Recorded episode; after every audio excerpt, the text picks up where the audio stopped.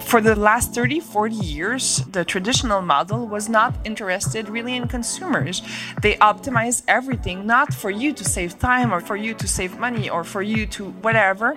They optimize everything in the grocery for them to make more profit.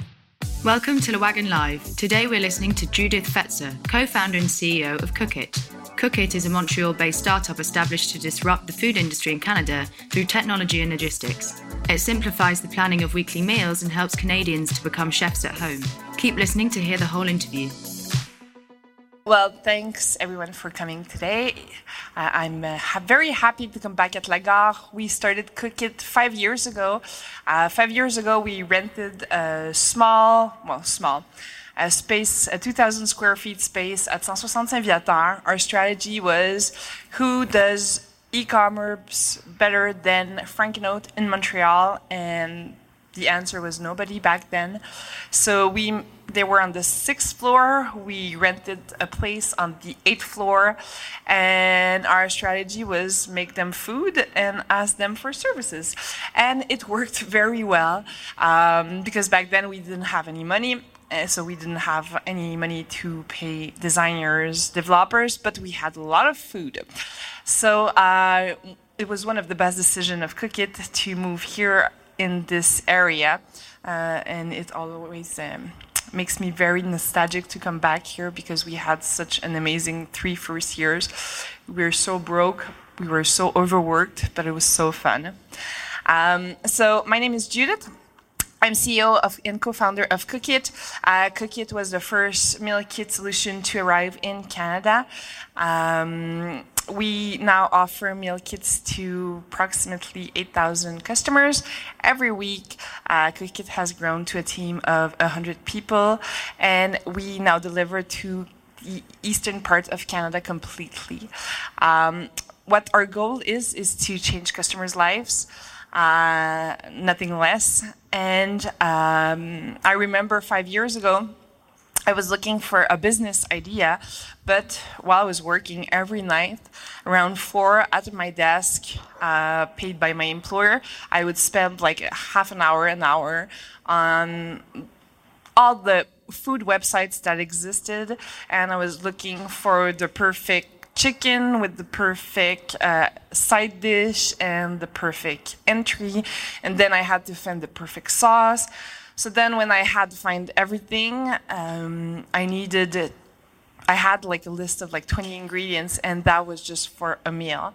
I didn't want to eat lasagna or just spaghetti with bologna sauce because I had traveled, I had worked in the food industry, so I knew how to, my taste had developed, but my knowledge in kitchen, not so much. So it was a very expensive behavior, and I wasted a lot of food. So when a friend told me about that business model, which was brick and mortar back in the days in Germany, I fell completely in love with the concept. But since I had worked in the food industry, I knew that I didn't want to work in a restaurant or in a retail store because I knew that I would end up spending my life there. So e-commerce was the best way because I can make money and be in my pajamas at the same time. So that's mainly the biggest motivation why Cookit became e-commerce, because I didn't knew anything back then. I had no coding experience. Before I launched Cookit, I've never heard about the term startup, so it was like kind of a big acclimatization. So in a nutshell, that's me. All right, interesting. So we have time for one more question. Well, it's understandable. But could you say that, did you really always have this feeling for entrepreneurship? Or? No, absolutely not. No. My path was kind of a lot of mistakes and errors and failures. And I didn't think I was able to do things before. And that's the biggest gift that Cookit gave me. And I say that Cookit gave me because for the first time in my life, I had shown determination. But back then, I didn't think I was able to do sports, to do entrepreneurship, or to do anything. So I studied in business. for some reason, and I still can't explain that, every time my friends had somebody who they knew that wanted to launch a business, they would contact me. So in my life, I traveled 1 year, 6 months in Ghana to do import-export. That kind of like fell on my head. I didn't plan that. After that, I opened a shop in Chabanel of... étalage, rackings display. I did that for another 6 months. And after that, I did another 6 months with a friend to launch a financial business on the internet. So it was kind of like I did a lot of work in startups, small businesses, but the thing that was always coming back, it was that I wanted to do things my way. So when I finished my bachelor degree, which took like 8 years, and I was having those reflections, I wrote like 27 business plans. And I'm saying 27, could be like 15, could be 48. But I was kind of doing like the business model Canva way, where I didn't write the whole business plan, but I would have an idea about the business, and then I would argue it in my head and to other people and to suppliers and to future customers. And then there was always an argument that was like, yeah, but that's not going to work. So when I heard about the business model, I had found my business. I knew it. As soon as I heard about it, I knew that I wanted to bring the meal kit business in Canada. But even when you have an idea, to pass from the idea to actually do it and to have like a product, it took like a year of self-doubt, of fear, of throwing my computer, it's not going to work. And 2 days afterwards, okay, let's try this again. And like just small steps. And yeah. So what you're saying is you literally wrote 27 business model, but you never, I mean, Cookit was your first attempt? Yeah, it was my first baby. All right. Oh, that's it. And so if we just, because actually I read an article that actually your business partner said that the very early days of Cookit was like being in a boat with 1,000 holes. Yeah. Is that really how you felt? And could you share a bit about that? Well, yeah, because that was my first business. Well, I had two business partners at first, and it's my boyfriend at the same time. And you're being an entrepreneur. We did the first like 3 years that we bootstrapped, no outside cash in the business. So you basically had to do everything. The first year I was doing deliveries. I remember writing recipes, doing social media, learning how MailChimp works, learning how Google Analytics works once, and then they change it every 2 months once you've learned it, and it's wonderful. And so, like, every time, it was learning to do everything. I did customer service for the first 3 years, I think. I'm sure I did customer service for the first 3 years. Every morning and every night for 2 hours, I would do customer service. So, what was the question again? Actually, it's a boat, yeah. Okay, like so you have like 3 million things to do, so you're gonna spend time on the thing that's most important and valuable at that moment for your business. Of course, you would like to do everything. I remember everybody was trying to give me feedback. Oh, but you should do that. Oh, thanks a lot for the suggestion. I know I just don't have the resources, or it's not a priority, but yeah. Then is there something like, now if you can think back at that time, like that probably you would focus more, and or would you still keep doing everything? Or? I always say that my biggest mistake, I don't think I've made a lot of mistakes that I would redo. Like I did plenty of mistakes, but not any one in particular haunts me.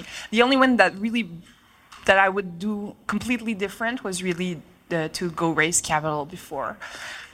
I'm in the meal kit industry, is a really intensive capital industry. We invest approximately $25 to $30 million every year just so far in Eastern Canada, and we are 4 companies to do so. So my first three years were, we don't need cash. We're just going to do it, break even, increase our sales 2-3% monthly, and that's going to be how we're going to win the race. But looking back, I should have gotten to capital first. All right. But that's basically the only thing. Like, there's other things like doing deliveries in my car for a complete year, and it was a bit stupid. But it doesn't bug me as much because I got to speak to customers and driving, get to think. So I was still working in a way. So. But yeah, actually, the finance topic is definitely interesting, and we talk more about this maybe with the question, or I have some as well. But I'm actually money.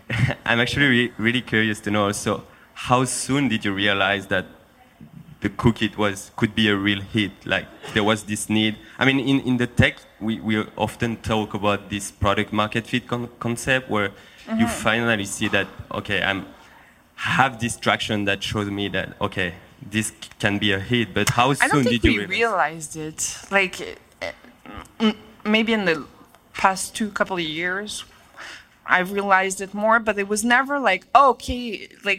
traction. Like, it was always when we switched to the subscription model, changed completely the business. We could see in high seasons, we can see increases of 7-8%. And that was with no cash. But we've never really realized it because we were a bit too ambitious. So our objective were really high. So we were not getting to where we wanted on a monthly base. So it was always kind of like, but I'm still a bit too slow. When you have a business, you become very judgmental and critical about yourself. It's not just when you have a business. I think it's a complex that we all have, but you become very critical. So I realized it maybe in the last 18 months. Okay, so we have something good, but not before. And I mean, when you started at the beginning, did you have a kind of early adopter target? Because I guess Cookit today is. It's completely different. Yeah, exactly. The first time we launched Cookit, back then I was not single, but living a single life. I had no kids in my life. I had friends over every night, and we didn't think the subscription models, the people from Quebec, were ready. So we had a food service system that you had to order before midnight to receive your food on the next day and then cook. And we were aiming towards bigger portions, so 6 people, 8 people, 10 people. It was have your friends over for a meal, but then in the industry worldwide, you saw that everyone was changing to a subscription model, because before it was half-half and nobody was really sharing their results. But at a certain point, it seemed, it became obvious that Blue Apron, HelloFresh, all those big companies turned to subscription model, and it was really the key for growth. So at a certain point, we switched to young Mylan clientele with friends to then I became a mom, and my boyfriend had 2, so it had I realized that so when you're a mom, you have to put a meal on the table every week. So then it became subscription model, but for families. And then we realized that we had a lot of families, but young people with no kids, young professional couples were still coming in as customers, 30-40%, even if our message was only family. Your kids will love it. We had kids everywhere on the website. It was we're going into that niche so strong. But then young professional with no children still came by. So we were so maybe we're not going to do the shift completely. So. And now we're still we gave ourselves a year to really we're doing more niche work because so we're doing more niche work. And we've launched Cookit Durable, which is the first meal kit subscription company that will deliver your food and then take back the all the packaging in a sustainable way every week. So our kits are delivered by bike. So that you heard in the industry, like in the media for the last year, there was a lot of complaints, and people were, and we felt guilty as well as users. So we decided to find a way to revolutionize the industry. So we're attacking more the ecological market with that product. With the families, we're attacking another market, and we're also aiming to be a more upscale product. So that's like three markets, and for the 6 months, we're seeing which one will win and become our order winner. So basically, what you're saying here is that you don't have, like, it's been 5 years now you started, and you still keep tweaking your business model, right? Absolutely. It's never something that is fixed, right? Absolutely. In the last year, we've launched a lot of different new projects. We've launched, for example, so we had the meal kit itself, then we added some prêt-à-manger, ready-to-eat meals, then we added grocery products, so to become a complete complement de l'épicerie, so you don't have to go to the grocery anymore, and the ecological product, the kit durable. So in the past few months, we've tried to think of how to become the best meal kit company ever. And so we're still working on that. But if there's something, then maybe that actually I read that you never change, and tell me if I'm wrong, but you always focus on the premium product. Absolutely. That has been, and why this choice at the beginning? Like, why are you going for the premium? I think it was more, when you launch a business, it becomes at some point, like at the beginning, it becomes kind of like an extension of yourself. For the first 1, 2, 3 years, usually the startup and the founder are very linked together, and it takes like 3 or 4 years for the baby to start walking by itself. I remember, like 4 years ago, it was like me, really the public face of Cookit. Now it's different. Like I am taking care of my own things, and Cookit is taking care of her identity, if it's a girl, his identity, if it's a boy. But so, yeah, it becomes an extension of you. So like I've said, in the beginning, it was like more based on events, because that was where I was in my life. And afterwards, I became a mom, so it became more families oriented. So it always was very close to myself. All right. So is that also where, like, when we talk about the business model, also the premium product, and how would you place yourself with the competition right now? And what's actually your biggest competitor? Is it a startup as well, or is it more like the big industries, like the big groceries? Or well, when you're in food, everything that's food is a competitor. So it can be good food, it could be HelloFresh, it's Metro, it's Uber Eats, it's wherever the customer can eat. It's our competition. Our main competitors are obviously the ones who are our direct competitors, but still we're all working together to get the meal kit more and more known. Maybe all of you knew what was a meal kit, but in the latest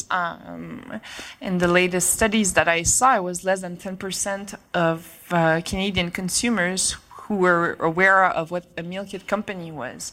So still, we're still taking market shares from traditional models and taking them in the meal kit industry, which is the e-commerce. In Canada, we're approximately 3% to 4% every dollar spent in the food is in e-commerce, but it's way behind certain countries in Europe, which can be as high as 10 or 12%. So when you say, like, here you talk about the food revolution is coming. So I think it started.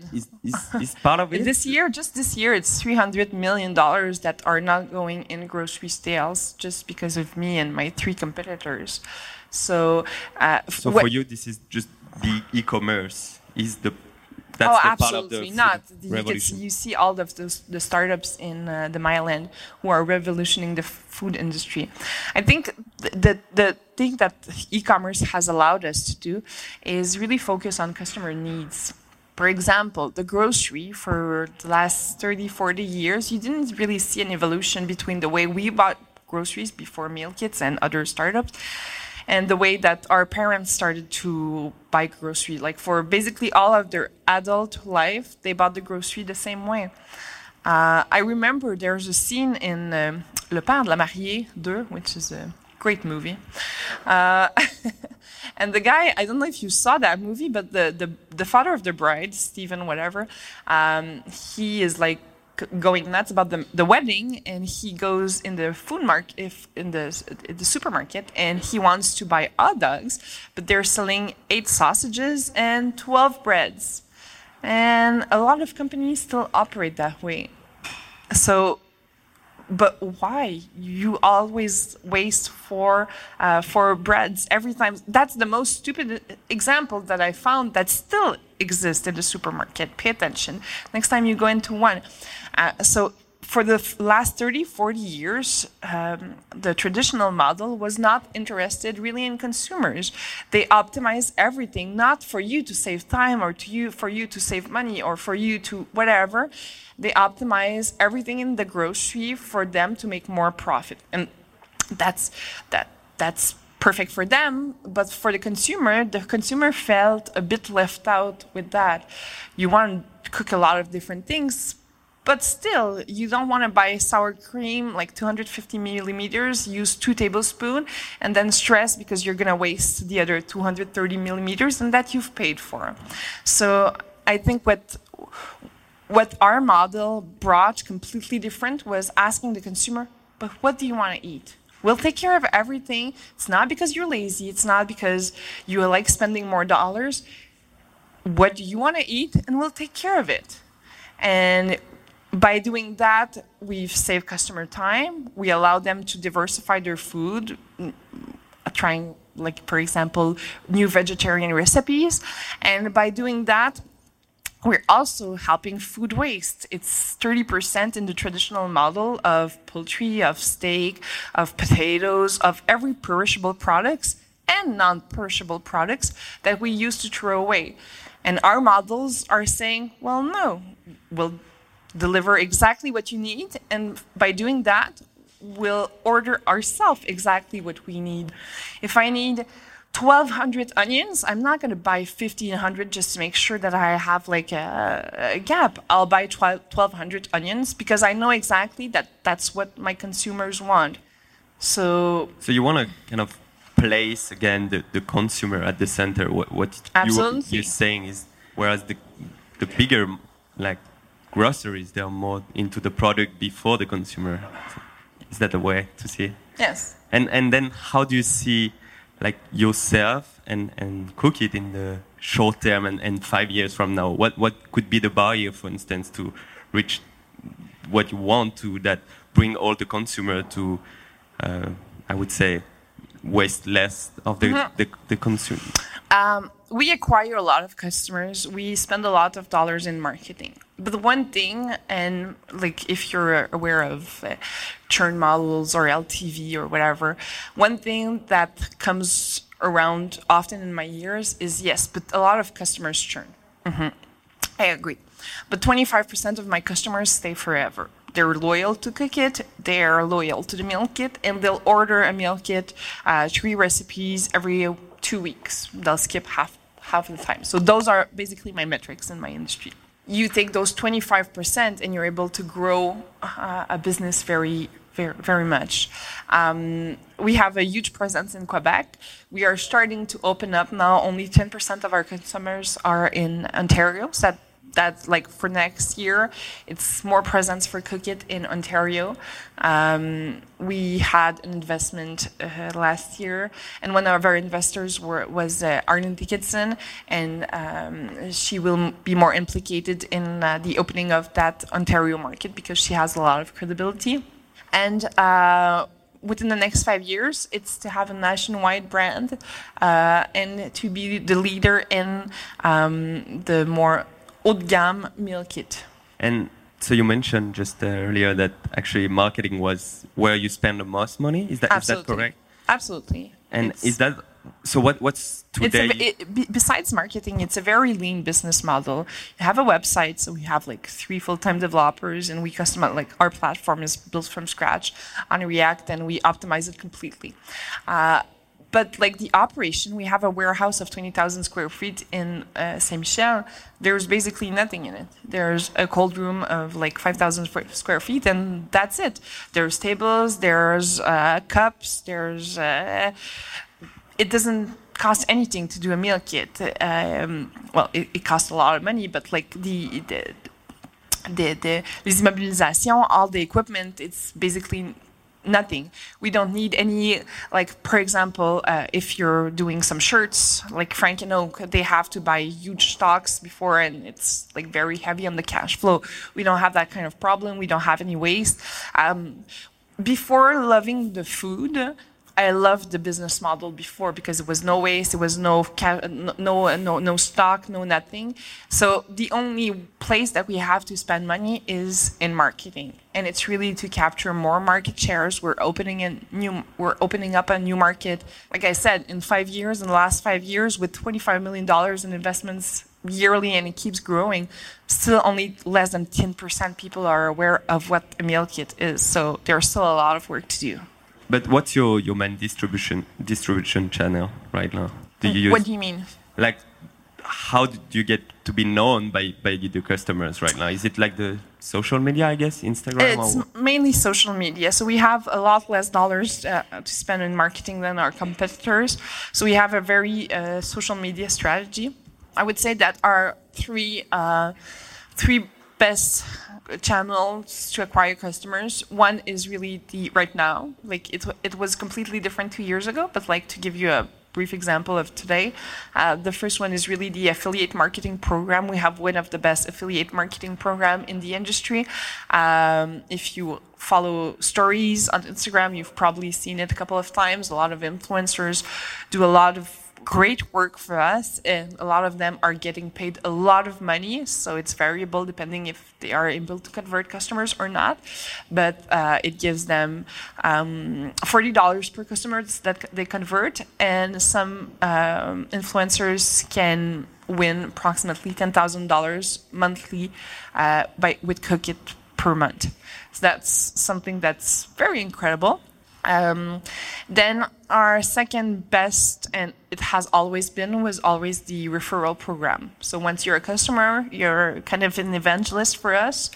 And who doesn't like free food? So you refer a friend, they get 2 times off 50% on their first box, on their first 2 boxes, and you get $50, I think. It keeps changing, but I think you get $50 off on your next order. So... people talk about Cookit a lot in their cafeterias. Every time I hear a Cookit story, it's because, oh, my friend was subscribed and they had lunch. Yeah, you're in the cafeteria. So at that point, it's always a good... But I have a referral code if you want to try it. And that has always brought us approximately 25% of our clientele. So that be sure that in your business, in your line of work, you make sure that you have a good referral program. Your first ambassadors will always be your actual customers. That's actually a good metrics to judge the loyalty of your customers. Absolutely. And like, I have to admit that in food, it's easy. People love talking about food, so... All right. So if we go more into the topic of the finance part, so you mentioned at the beginning that maybe one of your regrets was that you haven't raised funds earlier. Mm-hmm. But so what was also, I guess, there was also advantages of maybe being self-funded at the beginning? No. All right. Nope, not one. Okay. And so then how long did it take to raise funds for you? 3.5 years. I think it took me like 2.5 years to realize, okay, so we're going to need money. Working with pennies every month, trying to balance our budget is a bit exhausting, so we should maybe do something and raise capital. So the first place we went was Ange Québec. It was not the best place for Cookit, but it was the first time that I was doing a pitch and working on a pitch deck and working on numbers. I remember the first times I was doing those pitches, like the financing part, not the finances of the company, but the financing part was, I was like, I'm not the best salesperson ever. And that was like my talon d'Achille that I didn't like. Not a big fan still, even if it's what I do basically of my days.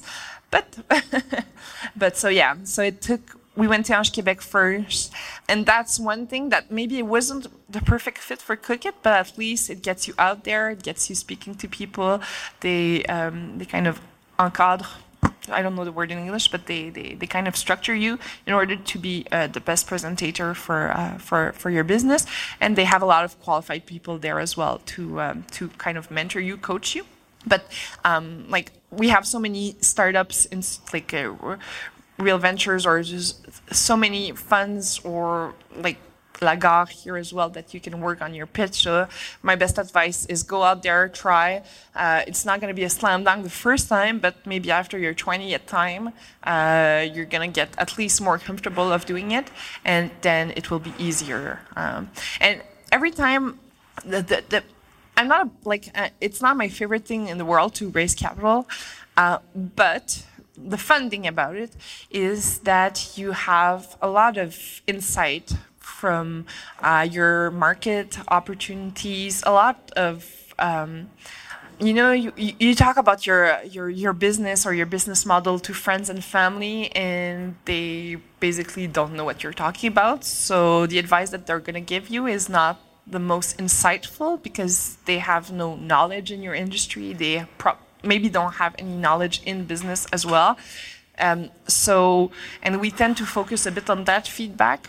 And then with your friends, entrepreneurs, they'll give you great feedback. But an investor job is to challenge you on everything that you're going to say and everything that you're going to do. And that's probably the thing that I like the most. It's to get real feedback of what you're doing and how you're doing it. And when I'm raising capital, it's like 6 or 7 months every time. And it gets you to really focus on the entirety of the business completely. So it gets you to really know your numbers and really know everything that you're doing. That's actually a really interesting insight. But also, so you talk about this, the part of the investor that challenge you. And also, I'm curious to know about the part of the mentor. Do you have a mentor? And is that something you would recommend for anyone to start a company to go for, look for? Absolutely. Well, I have I'm not a big fan of advice, and it has to be very, very, very good advice for me to listen it. So that's a thing that for normal mentors can be a bit difficult with me because I don't apply most of the things that they tell me. But when we moved there, I didn't knew anything about e-commerce, and then I had the chance to meet Raf Paquin, which was one of the... which was Frank And Oak's original CTO. Then he became my mentor for like the first 2 years. It was very informal, but he kind of taught me everything I knew. And then I applied to Adopt Inc., which I was there as well. I got adopted by Monsieur Alain Bouchard at Custard. It's almost 2 years ago, and I was super stoked. It was like the best day in my entire life. First of all, he was giving me a salary of $24,000 for the year. He would have to mentor me for a year, and I would see him on a regular basis. But I told you, at first I was like, okay, maybe like when you do e-commerce, people who don't do e-commerce usually you have to train them on everything, and when you tell them that like Google Analytics exists, they're like, wow. So usually when I have conversations with people who are not aware of e-commerce, I have to go very, very far from in the training. So I was a bit scared of that. But I've met one of the most brightest person that I've had the chance to meet, and he understood everything about my business model, the industry, capital, customers, everything, e-commerce. So having him on board was definitely the most beautiful experience in my life, for sure. All right. And now he's an investor in Cookit. I would not say that we're personal friends, but I see him on a regular basis. All right. What would be your best advice for future entrepreneurs? And what are your three best takeaways from this experience so far? Of the talk? Well, not the talk, but from my only advice is just... Usually I don't say it in English, so now I'm going to say the Nike slogan, but just do it. It's simple. It's by doing it, by being committed, by starting slow. Sometimes before I was very... everything had to work right now. It was not like, oh, in 6 months or in 7 months or I'm doing that. No, everything that I was doing was right here. It has to work next week. With Cookit, I learned patience and determination. But and so just do things. Don't be afraid of launching. I was lucky. I'm lucky because the fear part, it's not something that I really that I'm really aware. I'm not a fearful person. But if you have fear, just forget it and go ahead in that. And one of the best advices that I've had in my life is that you are like the 5 people that you see the most. And when I started to gather myself with people who were in action and who weren't afraid and who were doing things and who were not afraid and who any challenge weren't too big for them, I started to realize that the real me was that person, the person who wasn't afraid to do anything. So yeah, and it's a good step. First of all, you're here tonight, so and you're taking this amazing program that you, for most of you, which will teach you how to basically be autonome.